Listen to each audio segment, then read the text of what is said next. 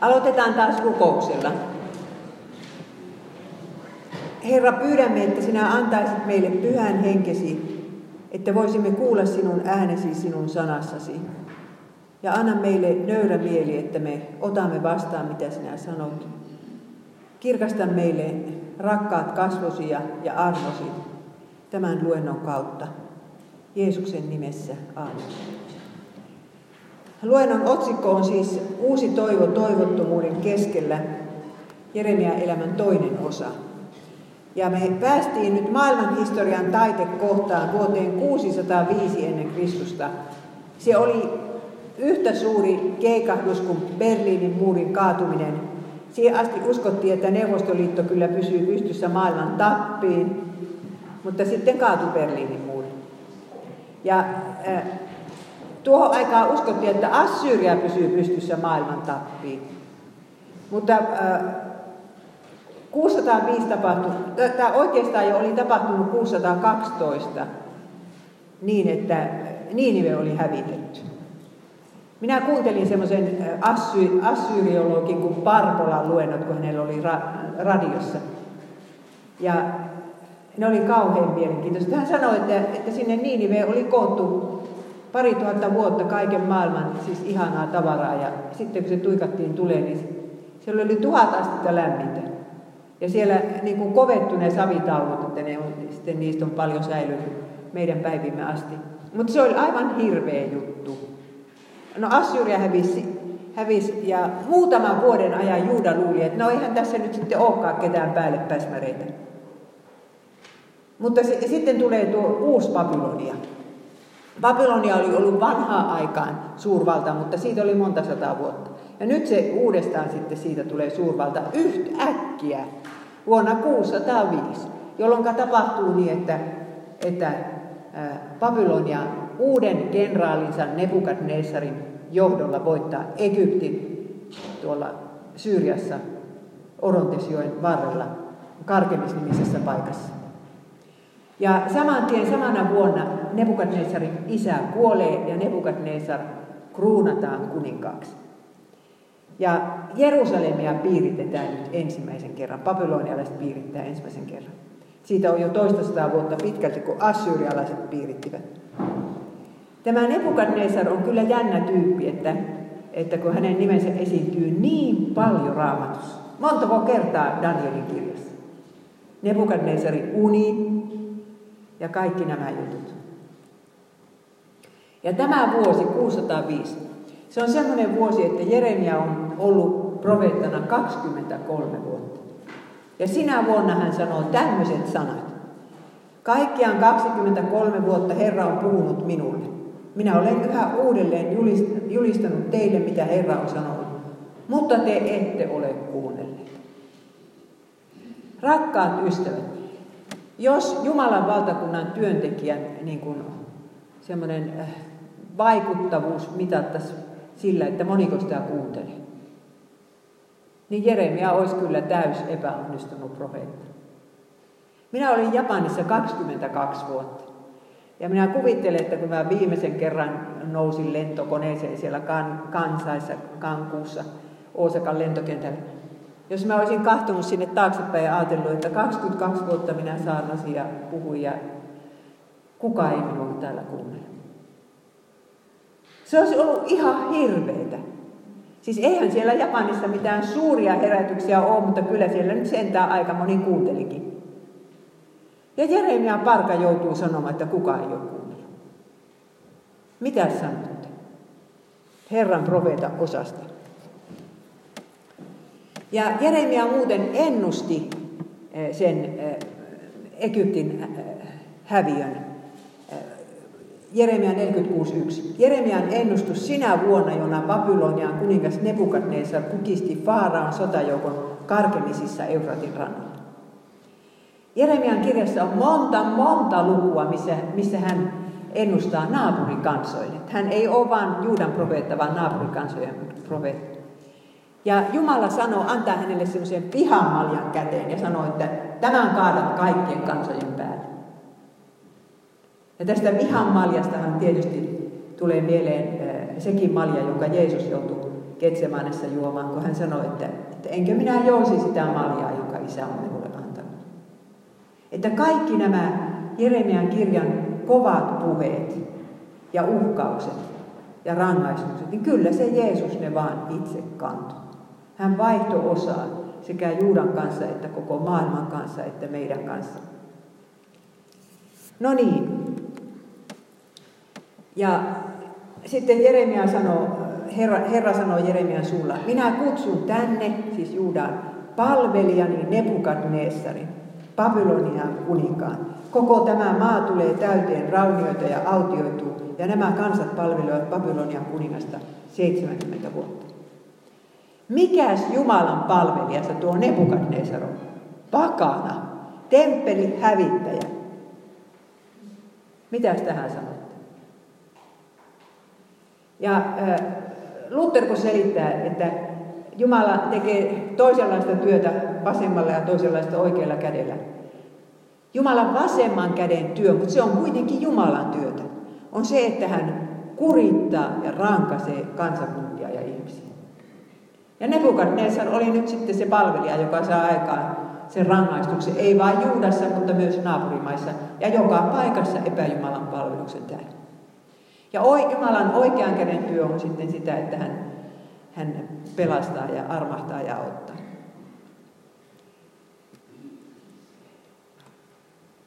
Nyt on se ensimmäinen piiritys, ja siitä päästiin vielä helpolla sen takia, että minä luulen, että ne heti antautu. Nepä aukas portit, ne eivät, Juudan kuningas Joo ja Kim oli siihen aikaan kuninkaana, niin päästi ne babylonialaiset kaupunkiin ja ne ryöstivät kyllä temppelistä aika paljon aarteita. Danielin kirja alkaa näin. Juudan kuninkaan Joojakimin kolmantena hallitusvuotena, se on just se vuosi 605, hyökkäsi Babylonian kuningas Nebukadnezar Jerusalemia vastaan ja saattoi sen. Herra antoi hänen käsinsä Joojakimin Juudan kuninkaan sekä osan Jumalan temppelin pyhistä esineistä. Ja tämä Nebukadnezar oli semmoinen oikein, äh, niin kuin halusi tästä maailmasta tehdä semmoisen globaalin kylän. Hän oli päättänyt vallottaa koko maailman, mutta hän sitten halusi, että kaikki elää sovussa. Ja hän suunnitteli näin, että jos joka maasta otetaan ne fiksuimmat pojat, piti olla kauniitakin vielä, ja vie ne sinne eh, Babylonia hoviin ja käyvät kolmen vuoden yliopistokurssit siellä ja sitten niistä tehdään tämmöisiä välivoukkia sitten oman kansansa ja Nebukadnessarin välillä. Etenkin jos suoritetaan tämmöisiä pakkosiirtoja, että niitä tuodaan sinne Babyloniaan. Ja Danielista tuli semmoinen eh, panttivanki sitten. Ja eh, tuo Babylonia, niin se oli kuulkaas mahtava maa ja sen pääkaupunki Babylon oli mahtava kaupunki. Se on se paikka, jossa oletetaan, että Baabelin torni seisoo. Ja Babylonia on raamatussa aina alusta loppuun. Se on Jumalan vastustavan kulttuurin tämmöinen perikuva. Siis Babylon ja Babylonia ja Baabel, sehän on sama sana. Babylon on pääkaupunki, Babylonia on tuo maa ja sen vanha nimi on sitten se Baabel. Baabelin torni, siitä se alkoi. Halutaan kulttuuri, eh, jossa ei ole Jumalan kanssa mitään tekemistä. Mutta se oli mahtava arkkitehti tuo, tuo Nebukadnezar. Ja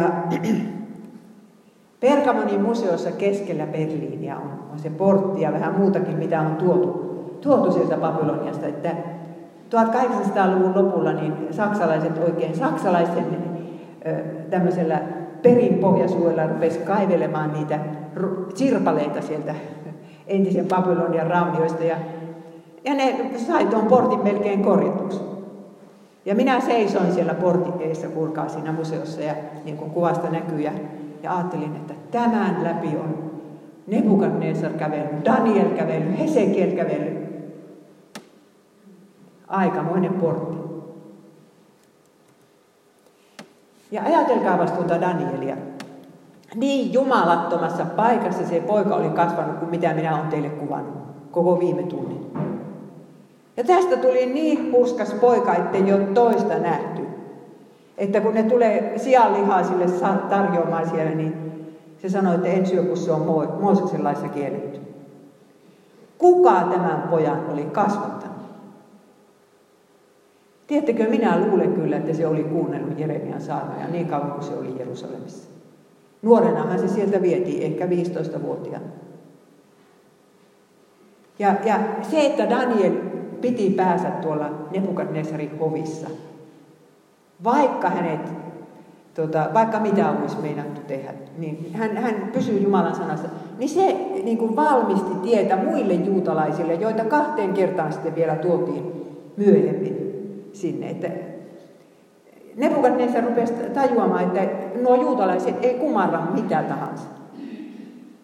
Ne kuolee mieluummin. Ja kun Daniel pääsi niin hyvään asemaan, niin kyllä siitä oli varmaan paljon hyötyä niille, jotka myöhemmin tuotiin sinne. No niin, ja sama vuosi 605 tapahtui niin, että Jeremialle löytyi sihteeri ja opetuslapsi nimeltä Baaruk. Tämähän tarkoittaa jotain siunattua tämä Baaruk. Herra sanoi, ota kirjakäärö ja kirjoita siihen kaikki ne sanat, jotka minä olen sinulle puhunut. Nyt on Jeremia ollut 23 vuotta remmissä ja niitä puheita, mitä se on pitänyt, niin on varmaan monta. Minä luulen, että ne on luvut 1-20 Jeremian kirjassa. Ja nyt ne sitten pitäisi ruveta kirjoittamaan ylös. Ja en minä tiedä, miksi ei Jeremia itse kirjoittanut, että oliko sillä huono käsiala vai oliko sillä huono näkö, mutta sihteeri siihen tarvittiin. Ja tämä Baaruk oli oikein hieno perheen Vesa. Sen, sen veljestä puhutaan ja sen isästä puhutaan. Ja me tiedetään, kenenkä poika se oli. Hovissa oli töissä veli. Ja kun Baaruk rupeaa tämmöiseen hommaan, niin se tietää, että hänen tulevaisuutensa on tuhottu. Hän ei pääse mihinkään, kun hän rupeaa Jeremian sihteeriksi. Hyvä, kun henkensä säilyttää. Mutta tämä poika otti sen tehtävän vastaan. Ja siinä meni yhdeksän kuukautta ennen kuin ne saivat kirjoitetuksi. Ne, luultavasti yhdestä 20 ne luvut. Tai voi siinä olla jotakin myöhempiäkin. Ja sitten Jeremialle oli, olikin sitten annettu porttikielto temppeliin sen jälkeen, kun se oli pitänyt siellä sen kannibalismisaarnan. Se ei saanut mennä sinne. Niin hän sanoo nyt sille Paarukille, ota kirjakäärö ja kirjo... Ai ei, kun tämä on siis vielä mitä, mitä Herra sanoo. Mutta Jeremia sanoo Paarukille, että mene sinä sinne temppeliin, nyt siellä on paastopäivä, ja tiedättekö, minä oletan, että se paastopäivä oli sen takia julistettu, kun, kun huomattiin, että nyt se tuli piirittämään Jerusalemia se Nebukadnessar. Niihin aikoihin, kun Daniel vietti. Ihmisille tuli vähän niin kuin hätä. Että, että luultiin, ettei vihollisia enää olekaan, ja tuossa ne nyt on portin takana nuo babylonialaiset. Joten ne julisti paastopäivän, käännytään nyt Herran puoleen. Ja kun kerran ihmiset olivat siellä koossa, niin, koolla, niin Jeremia sanoi, että mene nyt ja lue se siellä. Ja Paaruk sai pääs yhteen huoneeseen, josta oli ikkuna niin kuin sinne pihalle toisesta kerroksesta. Ja se oli oikein hyvä saarnapönttö. Ja sieltä se luki kovalla äänellä ne 20 lukua. Minä arvelin, että siihen meni kaksi tuntia. Ja ihmiset kuuntelee, kuulkaa niin, että nyt kulkee kylmät väristykset jo jonkun selkäpiitä pitkin. Ihan totta, niinhän se Jeremia on sanonut 20 vuotta sitten jo, että vihollinen hyökkää ja me ei olla uskottu. Ja näinhän se meni.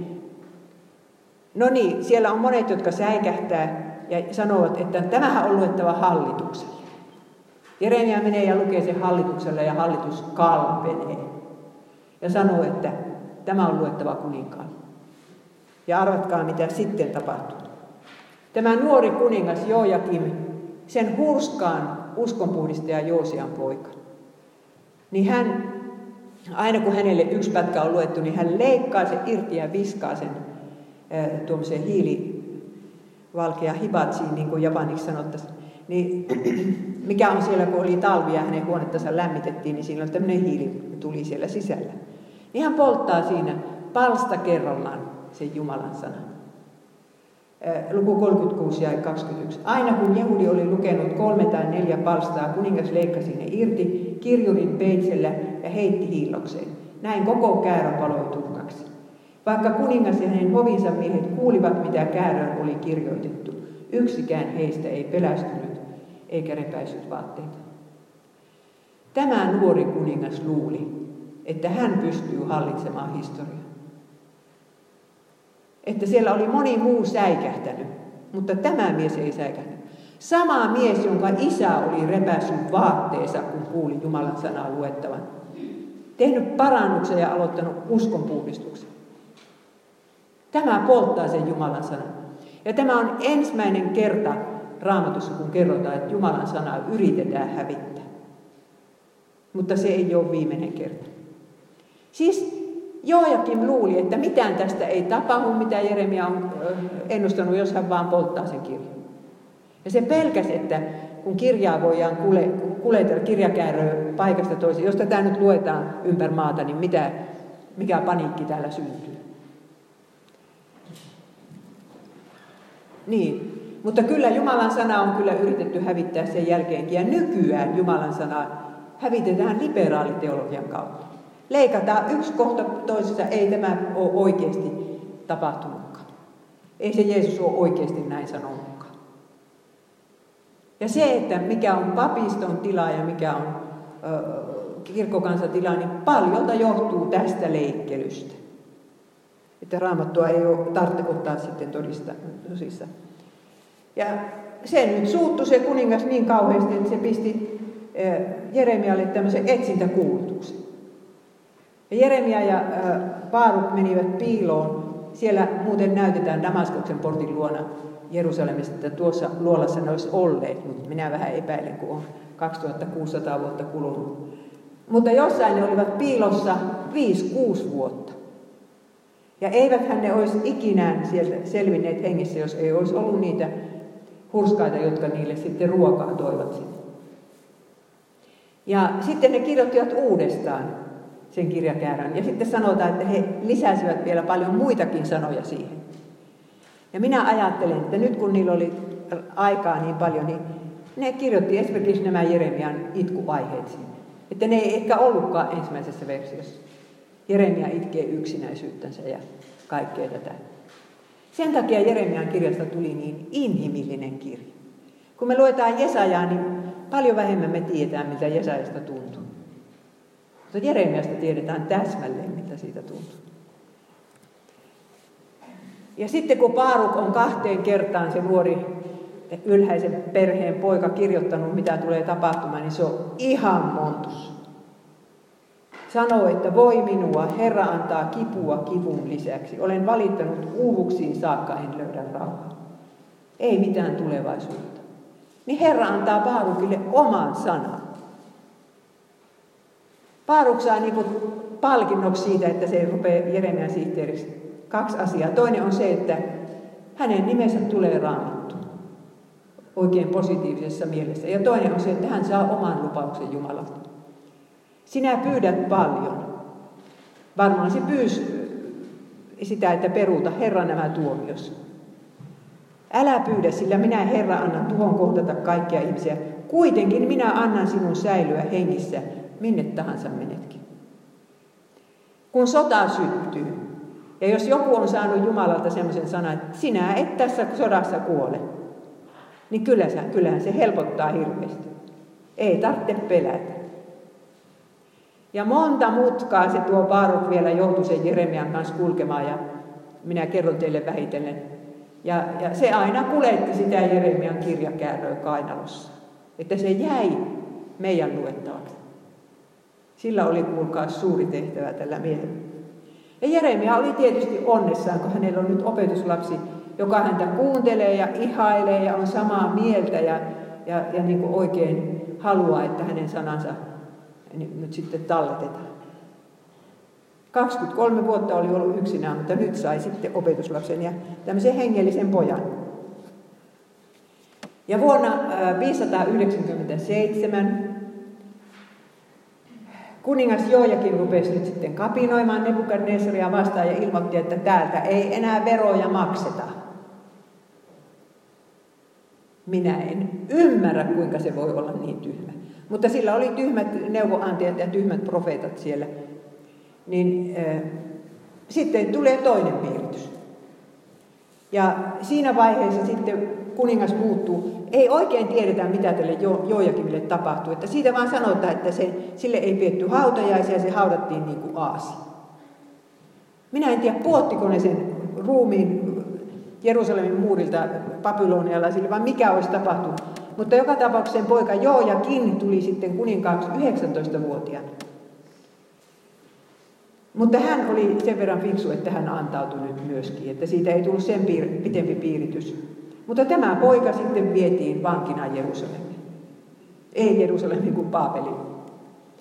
Ja, ja ajatelkaapa sitä, että kun Daavidin suku piti saada säilymään, että Jeesus syntyy Daavidin suvusta.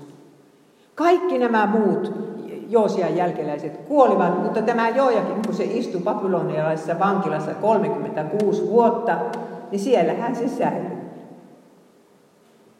Se sai perhe-elämää elää, joten sillä oli seitsemän poikaa loppujen lopuksi, joten nimetkin löytyy raamatusta. Ja yksi niistä oli se Sealtiel, joka tuli sitten takaisin ja rupesi rakentamaan temppeliä.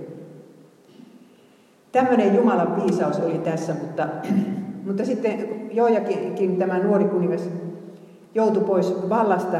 Ja sitten tulee viimeinen kuningas, jonka nimi on Sitkia. Joosian nuorin poika.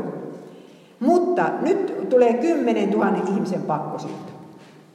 Siinä porukassa on profeetta Hesekiel, ja siinä porukassa on kaikki sepät, kaikki ammattimiehet, rakennusmiehet, plus hallituksen jäsenet. Kuvitelkaapa, jos Suomesta vietäisiin kaikki ammattimiehet jonnekin Siberiaan ja, ja myöskin hallituksen jäsenet. Tilanne olisi ihan kauhea.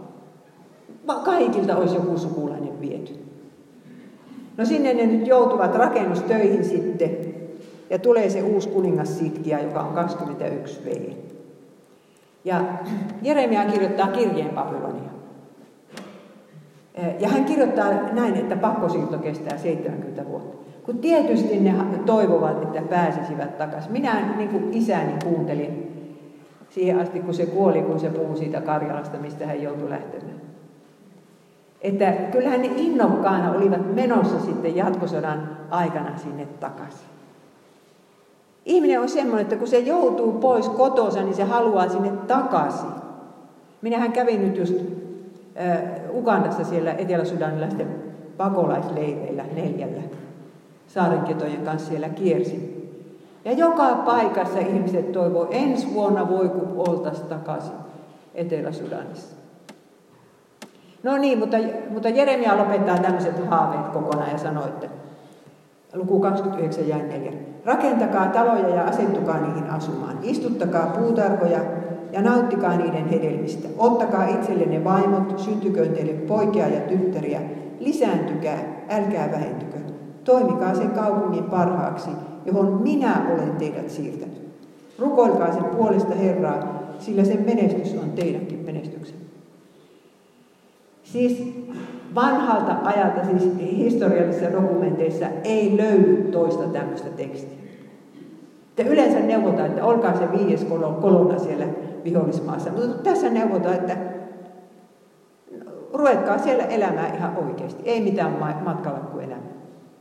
Te ette pääse sieltä pois, te ja lapset ei sieltä pääse pois, mutta lapsen lapset pääsevät. Ja sitten vielä tämä jatkuu näin. Minulla on omat suunnitelmani teitä varten, sanoo Herra. Minun ajatukseni ovat rauhat, rauhan eivätkä tuhon ajatuksia. Minä annan teille tulevaisuuden ja toivon. Kaikkihan tuntee tämän raamatun lauseen, kaikki uskovaiset, mutta harva tietää, että mihin, milloin se on kelle kirjoitettu. Se on kirjoitettu Babylonian pakkosiirtolaisille, jotka tietävät, että he eivät pääse kotiin elinaikana. Mikäs tulevaisuus ja toivo voi olla sitten? Se herätys. Silloin te huudatte minua avuksenne, te käännytte rukoille minun puoleeni ja minä kuulen teitä. Te etsitte minua ja te löydätte minut. Babyloniassa alkoi herätys. Siellähän se koottiin koko vanha testamentti yhdeksi kirjaksi. Siellä alkoi synagogalaitos, että luetaan sitä raamattua, kun ei temppeliä enää ollut. Semmoinen oli se tulevaisuus ja toivo.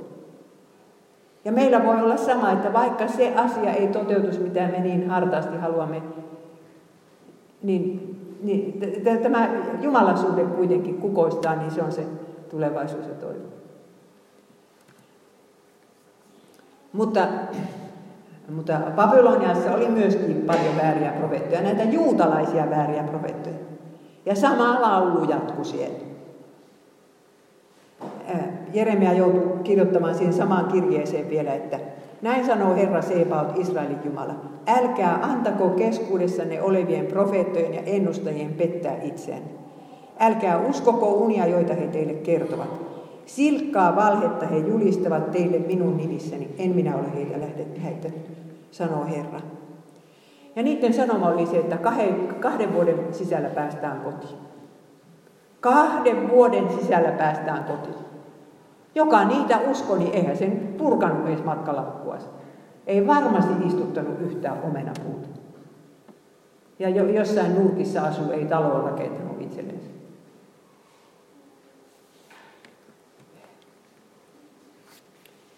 No kun Jeremia oli tämän kirjeen lähettänyt, niin siitähän tuli kauhea kohu, kun sieltä sitten Babyloniasta kirjoittivat vastaukseksi kirjeen, että jollekin tärkeille henkilöille, että minkä takia semmoiset hullut ja hurmaheinget siellä saa vapaalla jalalla kulkea kuin se Jeremia. Tämmöisiä kirjeitä se meille lähetteli. mutta joka tapauksessa nämä väärät profeetat Juudassa ja naapurimaissa, Juudan naapurimaissa, siis ne eri uskontojen profeetat, niillä oli liikuttavan samanlainen julistus tuo aikaan. Nebukadnesarin valta päättyy kahden vuoden sisällä pakkosiirtolaiset tulevat takaisin, temppelin astiat tuodaan takaisin. Ja, ja jos sitkiä nousee kapinaan, niin veroista päästään eroon. Nämä inhottavat profeetat yllyttivät sitä, että kapinoi vaan. Siis mikä vastuu? Ja silloin Herra käski, että Jeremian on kannettava iestä. Luku 27 ja 3. Herra sanoi minulle näin, tee itsellesi ikeitä ja hihnoja ja aseta ies niskaasi. Lähetä niitä sitten Edomin, Muovin, Ammonilaisten, Tyyroksen ja Siidonin kuninkaille, niiden lähettiläiden mukana, jotka ovat tulleet Jerusalemiin Juudan kuninkaan sitkeän Jeremian piti pistää yksi tämmöinen ies kaulansa. Semmoinen ies, mikä, oli, mikä niin kuin härän niskassa on, että kun se vetää auraa, niin pitää olla se ies. Ja se Jeremia parka kulki se ies kaulassansa viikkokaupalla tai kuukauskaupalla. Mutta sen lisäksi sen piti lähettää näitä ikeiden kappaleita, kun siellä oli tämmöinen kokous menossa Jerusalemissa, että ryhdytään kapinaan yhdessä tuumin Nebukadnesaria vastaan. Naapurimaat oli tullut, lähettänyt sinne edustajansa. Ja nyt sitten Jeremia saarnaa, että Kantakaa tätä puista iestä 70 vuotta, niin vähällä pääsette. Jos ei tämä puinen ies kelpaa, niin sitten tulee rautainen. Tarkoitti sitä piiritystä ja pakkosiirtoa. Mutta uskovatko ne sitten? Siinä kävi niin, että kun Jeremia se ieks, ikeen, anteeksi, ikeen kanssa menee temppeliin, niin siellä yksi väärä profeetta nimeltä Hanania ottaa se ikeen ja minä en tiedä miten se sai siitä Jeremian kaulasta ja iskee sen siihen pihaan ja sanoo, että, että Herra sanoo, minä särjen Babylonian ikeen. Ennen kuin kaksi vuotta on kulunut, minä tuon tähän paikkaan takaisin kaikki Herran temppelin esineet. Myös Jekon, ja tämä tarkoittaa sitä Joojakinia. Ja kaikki muut Juudan pakkosiirtolaiset minä tuon tänne takaisin. Se iskee sen siihen ja särkee sen ikeen Jeremian kaulasta. Ja Jeremia ei yhtään rupea riitelemään. Se sanoi, että no hyvä on, käyköön sitten niin. Mutta minä nyt vaan huomautan, että profeetat ovat vanhastaan kyllä aika negatiivisia sanomia julistaneet. Mutta myöhemmin Herra lähettää hänet tuon Hananian luokse ja sanoi, että sinä kuolet, koska sinä julistit valhetta Herran nimessä. Ja yhtäkkiä jerusalemilaiset kuulee kahden kuukauden päästä, että se on kuollut se Hanania. Ja silloin varmaan monella kulkee kylmät väreet selkäpissä, koska tähän asti on saatu odottaa kuukauskaupalla, vuoskaupalla kymmeniä vuosia, että Jeremian ennustukset toteutuu. Hei, olitteko te siellä temppelissä, kun se särki se ike? Ja nyt se on kuollut, niin kuin Jeremia ennusti.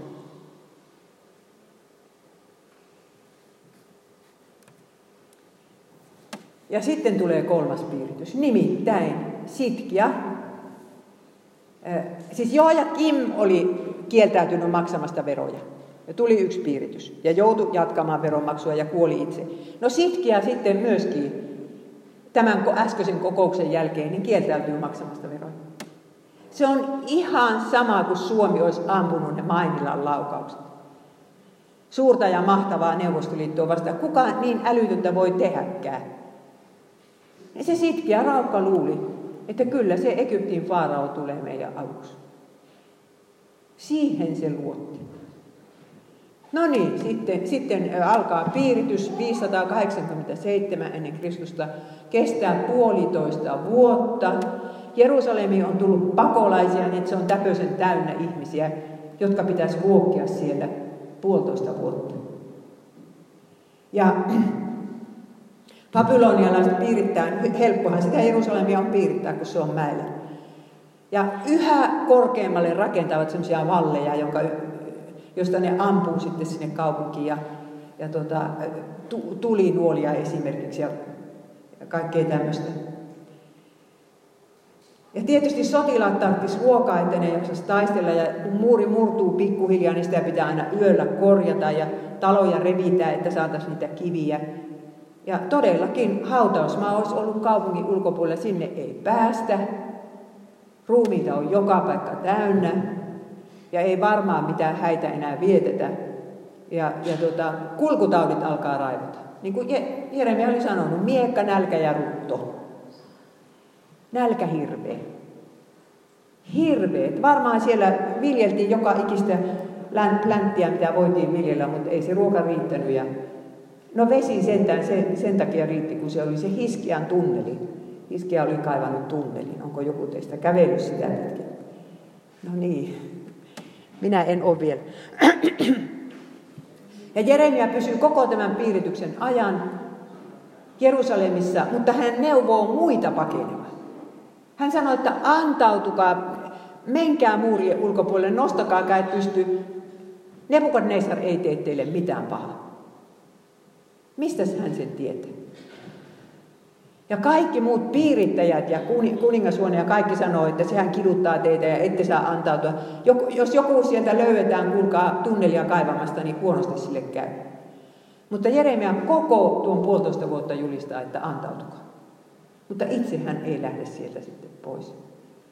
Ja paljon porukkaa siellä antautukin, jotka sitten säästi henkensä. Että ne varmaan kaivoi niitä tunneleita tai olisiko ne yön pimeydessä päässyt sen muurin ylikin jotenkin. Ja sitten tulee se Sitkia, nuori kuningas, kysymään, että olisiko sinulla sanaa Herralta. Tähän asti ei ole kysytty Jeremialta, että olisiko sanaa Herralta, mutta nyt kysytään. Nyt ei kysytäkään enää vääriltä profeetoilta. Ja Jeremia paukasee nuoren kuninkaan eh, päin naamaa, luku 21 ja 3. Herra sanoo, minä käännän teitä itseänne vastaan aseet, joilla te sonitte Babylonian kuningasta ja kaldealaisia piirittäjiä vastaan. Minä tuon sodan muurien ulkopuolelta keskelle kaupunkia. Minä itse sodin teitä vastaan, kohotetun käteni ja pelottavien mainettekoni voimalla. Minä lyön rutolla tämän kaupungin asukkaat. Kuka tässä toimii? Herra. Ja kaikki ne, jotka sanoo, että, että Jumala ei tee pahaa kärpäsellekään, ne on kyllä väärässä. Kyllä se vaan raamatusta löytyy, että, että Jumala toimii tälläkin tavalla vasemmalla kädellänsä, että hän rankaisee ja kurittaa ja, ja niin kuin rupeaa vihollisten puolelle. Mutta hänellä on tietysti hyvä tarkoitus koko ajan. No, Jeremia saarnaa näin. Kuunnelkaa, minä Herra annan teidän valita joko elämän tai kuoleman. Joka jää kaupunkiin, se kuolee miekkaan, nälkään tai ruttoon. Mutta jos joku lähtee täältä ja antautuu kaldealaisille, jotka piirittävät teitä, hän jää eloon ja säilyttää henkensä. Kaldealainen se tarkoittaa babylonialaisia. Sitten tapahtui niin, että yhtäkkiä se Egyptin faarao lähtikin liikkeelle. Ja kuullaan huhuja, että nyt se on tulossa tänne ja tapahtuu erittäin hämmästyttävä juttu. Kaldealaiset lähtee siitä. Ne kerää kamppeensa ja lähtee. Ja, ja tuota, piiritystä on kestänyt silloin vasta puoli vuotta. Ja kaikki hyppii riemusta, että hei nyt se loppuu ja, ja nyt se tulee väärää avuksi, mutta ei se tullutkaan. Ei se tullutkaan. Ja babylonialaiset tulivat takaisin. Mutta sinä kesänä sai sitten kuitenkin, voitiin vähän ruokavaroja saa kaupungin ulkopuolelta ja niin poispäin. Ja silloin tapahtui niin, että Jeremia joku sukulainen kuoli siellä hänen eh, kaupungissa Anatotissa ja siellä oli perinnönjako. Jeremia oli lähdössä perinnönjakoon. Niin yhdellä portilla ottaa yksi, yksi upseeri hänet kiinni. No nyt minä luen tämän. Luku 37 ja 12. Jirja otti profeetta Jeremian kiinni ja sanoi, sinä aiot karata kaldealaisten puolelle. Ei niitä ollut missään näkyvissä edes koko kaldealais. Jeremia vastasi, valehtelet, minä en aio karata. Mutta Jirja ei uskonut, vaan vangitsi profeetan ja vei hänet päämiesten luo. Nämä raivostuivat Jeremialle, löivät häntä ja telkesivät hänet kirjuri Joonatanin taloon, josta oli tehty vankila. Jeremia pantiin tyhjään vesisäiliön, joka oli hakattu maan alle, ja sinne ja hän jäi virumaan pitkäksi aikaa. Jeremia oli tässä vaiheessa 60. Ei nyt niin hirveän vanha, mutta varmaankin elämän vanhentama. Minä kävin kerran Istanbulissa tuommoisessa vesisäiliössä. Ja siellä minä tajusin, minkälaista se on. Ei näe, onko päivä vai yö. Tippuu vettä katosta. Mist, mistä sieltä löytyy se kuiva paikka, missä nukutaan. Ja, ja tota, mis, missä siellä on se vessa. Tämmöisessä kuulkaa, ja jos vielä yksinään on kuukauskaupalla, niin saa olla hyvä hermo. Ja niin vähällä ruoalla kuin sitä oltiin siihen aikaan. Siellä se raukka on. Ja, ja mietitään nyt sitä, että Herra oli luvannut, että minä, minä suojelen sinua. Saatto siinä tulla mieleen, että tämmöistäkö se on sinun suojelus. Eh, mutta sitten piiritys jatkuu ja sille sitkeälle alkaa tulla niin kuin mieleen, että tässä ei nyt loppujen lopuksi kyllä hyvin käy. Ja häntä kalvaa se ajatus, että jospa Herralta on tullut joku sana ja nyt minä en kuule sitä, kun se Jeremia on siellä maa alla. Yhtenä yönä hän haettaa sen profeetan. Linnaa, kuninkaan linnaa oikein. Ja Jeremia näkee ensimmäisen kerran kuun ja tähden. Raitis ilma. Ja sitten Jeremia kysyy, että onko sana Herralta. Jos te olisitte olleet, ei kun Sitkeä kysyy, onko sana Herralta. Jos te olisitte olleet Jeremia, mitä te olisitte vastanneet? Olisiko tullut mieleen, että silitän tämän kerran myötä karvaan, että pääsen pois sieltä maalta? Niin se on, on, sinä joudut kaldealaisten käsiin. Se oli se sano. Ja sitten hän sanoo, että armollinen kuningas. Minusta tämä on niin järkyttävää, että hän joutuu tällä rukoilemaan sitä Joosian pojalta. Armollinen kuningas, älä lähetä minua enää sinne maalle, minä kuolen siellä. Ja sen verran oli nyt tällä, tällä sitten Sitkialla sentään järkeä ja omaa tuntoa ja selkärankaa, että hän sanoi, että ei tarvitse mennä sinne. Ja hänet pistettiin päävartion pihalle, että häntä voidaan vahtia siellä. Siellä hän istui sitten piirityksen loppuun asti ja sai yhden leivän, niin kauan kuin siellä yleensä leipää oli, niin yhden leivän päivässä. En minä tiedä, minkä, ei se varmaan suomalaisen ruisleivän kokoinen ollut, mutta... Ja Jeremia jatkaa, kaikki, jotka tulee päävartion pihaan, niin kuulee sen sanomaan, että antautukaa. Antautukaa, niin säästätte henken. Ja, ja tuota, kaikki ennustukset toteutuvat, mitkä hän oli ennustanut kannibalismia myötä. Semmoinen on tilanne siinä kaupungissa. Oletteko te nähneet noita valokuvia Varsovan ketosta? Vuodelta 1942. Jerusalem oli varmaan samannäköinen. Se on, se on niin järkyttävä. Yksi saksalainenhan otti nuo valokuvat. Että siellä on lapsia, joilla ei ole enää vanhempia ja ja, ja tuota, sitten myöskin vanhemmat on kuollut ja lapset siellä vielä elää. Ja vaikka mitä siellä tietysti tapahtuu. Mutta nyt tulee se, mistä oli tämän luennon otsikko. Että toivon sanoma toivottomuuden keskellä. Nyt ei ole väärillä profeetoilla enää mitään sanomista. Ja valitusvirrat kertookin, että ihmiset huutaa niille, että saastainen, saastainen. Ne on saanut kyllikseensä siitä toivon sanomasta. Että ei se Nebukadnessar hyökkää ja kyllä ne pääsee tänne kahden vuoden sisällä. Ja tässä vaiheessa Jeremialla vielä on sanomista. Oikealla profeetalla on sanomista sittenkin, kun inhimillinen toivo on mennyt. Jonkun kuolivuoteen ääressä oikea profeetta ei sano, että sinä paranet. Kun hän sanoi, että sinä kuolet nyt, meet kohtaamaan Jeesusta. Ja se alkoi se toivon sanoma sillä lailla, että Jeremia, siinä kerrotaankin, että hän näki uneen.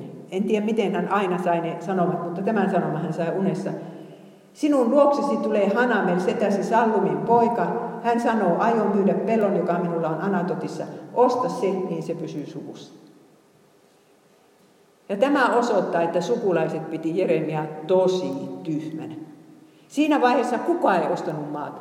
Kaikki tiesivät, että babylonialaiset ottaa sen. Ja se, mitä tässä tarvitaan, on pikkusen hopeaa taskussa, kun tässä joudutaan kävelemään 1500 kilometriä vankeuden maahan, niin että edes jotain voi ostaa siinä matkalla. Mutta se tulee tarjoamaan Jeremialle sitä peltoa. Ja Jeremia ostaa sen pellon, kun Herra sanoi, että osta se. Ja kauppa, kauppakirja teki, piti tehdä kunnolla, todistajat otettiin sieltä upseerit sieltä päävartiosta ja, ja, tota, ja kopiokin tehtiin. Ja sitten se pistettiin tuommoiseen ruukuun, mistä löytyvät ne Kumranin kääryt, jotka olivat ollut siellä 2000 vuotta. Kun tuommoinen ruukku sinetöi jää, niin sinne ei pääse ilma ja siellähän säilyy nahka, nahkainen kauppakirja ikuisesti. Ja mikä oli tämän pellon oston funktio? Miksi, miksi se piti ostaa? Jeremia itsekin sanoi Herralle, että kohta ne kaldealaiset on täällä ja miksi minun piti ostaa tuo pelto? Mutta vastaus on se, että tällä tavalla Jeremia näytti koko kaupungille, että tulevaisuus on olemassa. Tulevaisuus on olemassa. Tässä maassa ostetaan vielä peltoja, sanoi Herra. Tässä ostetaan peltoja. Jeremia tiesi, että kun pakkosiirto loppuu, niin hän on kyllä jo, jo kuolleiden kirjoissa, että hän ei sillä pellolla mitään tee ja hänellä ei ole lapsiakaan, mutta hän osti näyttääkseen, että tulevaisuus on olemassa. Niin kuin Lutherin väitetään sanoneen, vaikka hän ei kuulemma olekaan sanonut, että jos huomenna tulee maailmanloppu, niin, niin nyt minä istutan tämän omenapuun. Mutta tämä pitää olla meidän asenne maailmanlopun edessä. Vaikka se tulisi huomenna, niin tänään minä teen kaiken mitä voin tämän ö, oman perheeni, tämän yhteiskunnan ja tämän maailman hyväksi ja luonnonkin hyväksi. Jollakin tavalla se, mitä me täällä tehdään, niin säilyy siihen uuteen luomakuntaan asti. Että ei pidä lyödä hanskoja naulaa ja eikä pidä ajatella, että minä en ainakaan lapsia halua tähän maailmaan synnyttää. Loppuun asti synnytetään niitä. Ja sitten tulee se uuden liiton ennustus. Tämä on se Jeremian, kun hän pääsee sitten rakentamaan ja istuttamaan. Hän on tähän asti repinyt vaan, mutta nyt hän saa rakentaa ja istuttaa. Siinä kaupungissa, jossa kellään ei ole enää mitään toivoa, niin tuleekin tämä toivon sanoma. Herra sanoo näin. Tämän liiton minä teen Israelin kansan kanssa tulevina päivinä, sanoo Herra. Minä panen lakini heidän sisimpäänsä, kirjoitan sen heidän sydämeensä. Minä olen heidän Jumalansa ja he ovat minun kansani. Kaikki pienimmästä suurimpaan tuntevat minut, sanoo Herra. Minä annan anteeksi heidän rikoksensa, enkä enää muista heidän syntejä.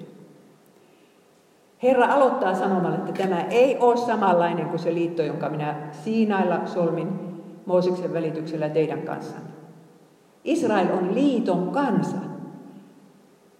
Se eli liitossa Jumalan kanssa, mutta kun se oli rikkonut sen niin pahan päiväisesti. Liiton dokumentti oli kymmenen käskyä. Ja eihän Israel ollut sitä pitänyt. Ja nyt Herra myöntääkin, että, että ei se onnistu sillä vanhalla liitolla ihmisten vieminen taivaassa. Tarvitaan uusi liitto. Ja se on nyt ihan erilainen liitto. Laki oli ennen kirjoitettu kivitauluihin, mutta nyt se kirjoitetaan sydämiin. Ja mitenkä Jumalan laki saadaan meidän pahojen ihmisten sydämme kirjoitetuksi. Sillä lailla, että me saadaan ne synnit tuhat ja sata kertaa anteeksi.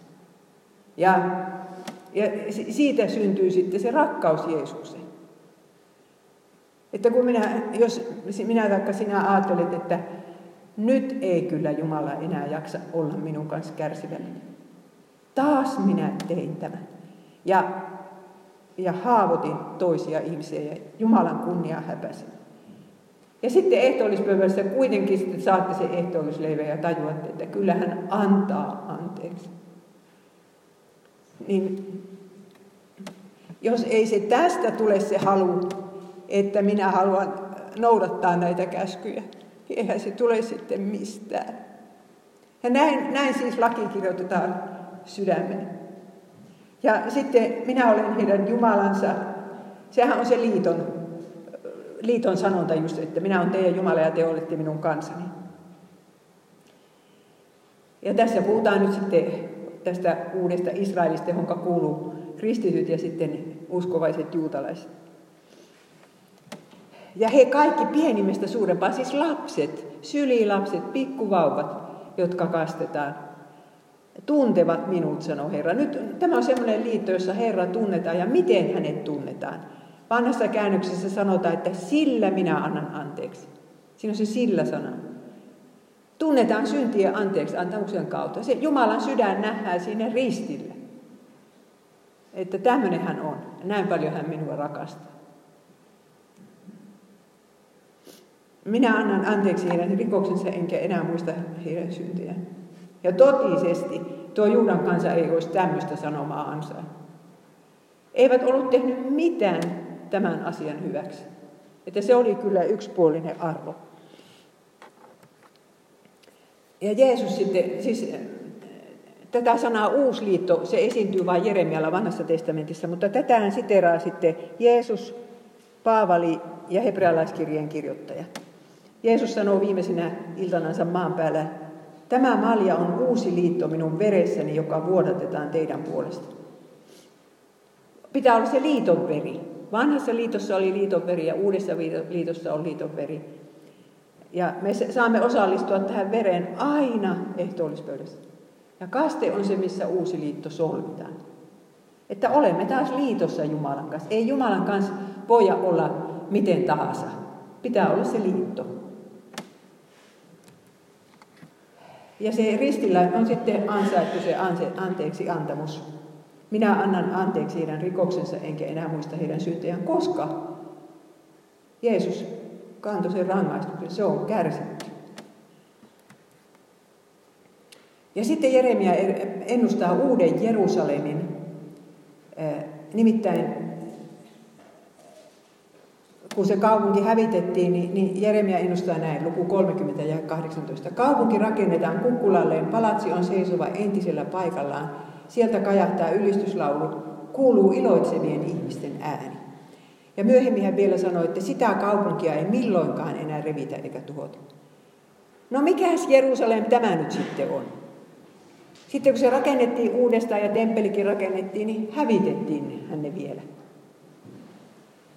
Ja tässä onkin just se semmoinen eh, profeettojen eh, monikerrostuminen, että, että Jeremia ei puhu vain omalle ajalleen, hän puhuu kyllä sillekin, mutta myöskin eh, Messia-ajalle ja, ja ajasta ja lopuajasta. Tämä on se uusi Jerusalem, johon koko raamattu päättyy.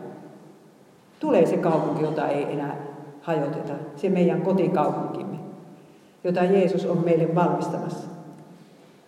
Ja tulee uusi Daavid. Ajatelkaa, Jeremia ennustaa tämänkin. Luku 23 ja 5. Tulee aika, sanoo Herra, jolloin Daavidin suusta nousee vanhuskas verso. Hän on kuningas, joka hallitsee viisaasti ja saattaa maassa voimaan oikeuden ja vanhuskauden. Hänen aikanaan Juuda saa avun ja Israel elää turvassa. Häntä kutsutaan tällä nimellä. Herra on meidän vanhuskautemme. Siis tässä Jeremia lohduttaa, että vaikka näyttää vähän jo siltä, että Davidin kuningassuku katkee, jos huonosti käy se katkee, niin siitä kuitenkin semmoinen vanhuskas verso lähtee siitä, siitä kannosta. Ja näin ihanan nimen hän sitten Jeesukselle antaa, että Herra on meidän vanhuskautta.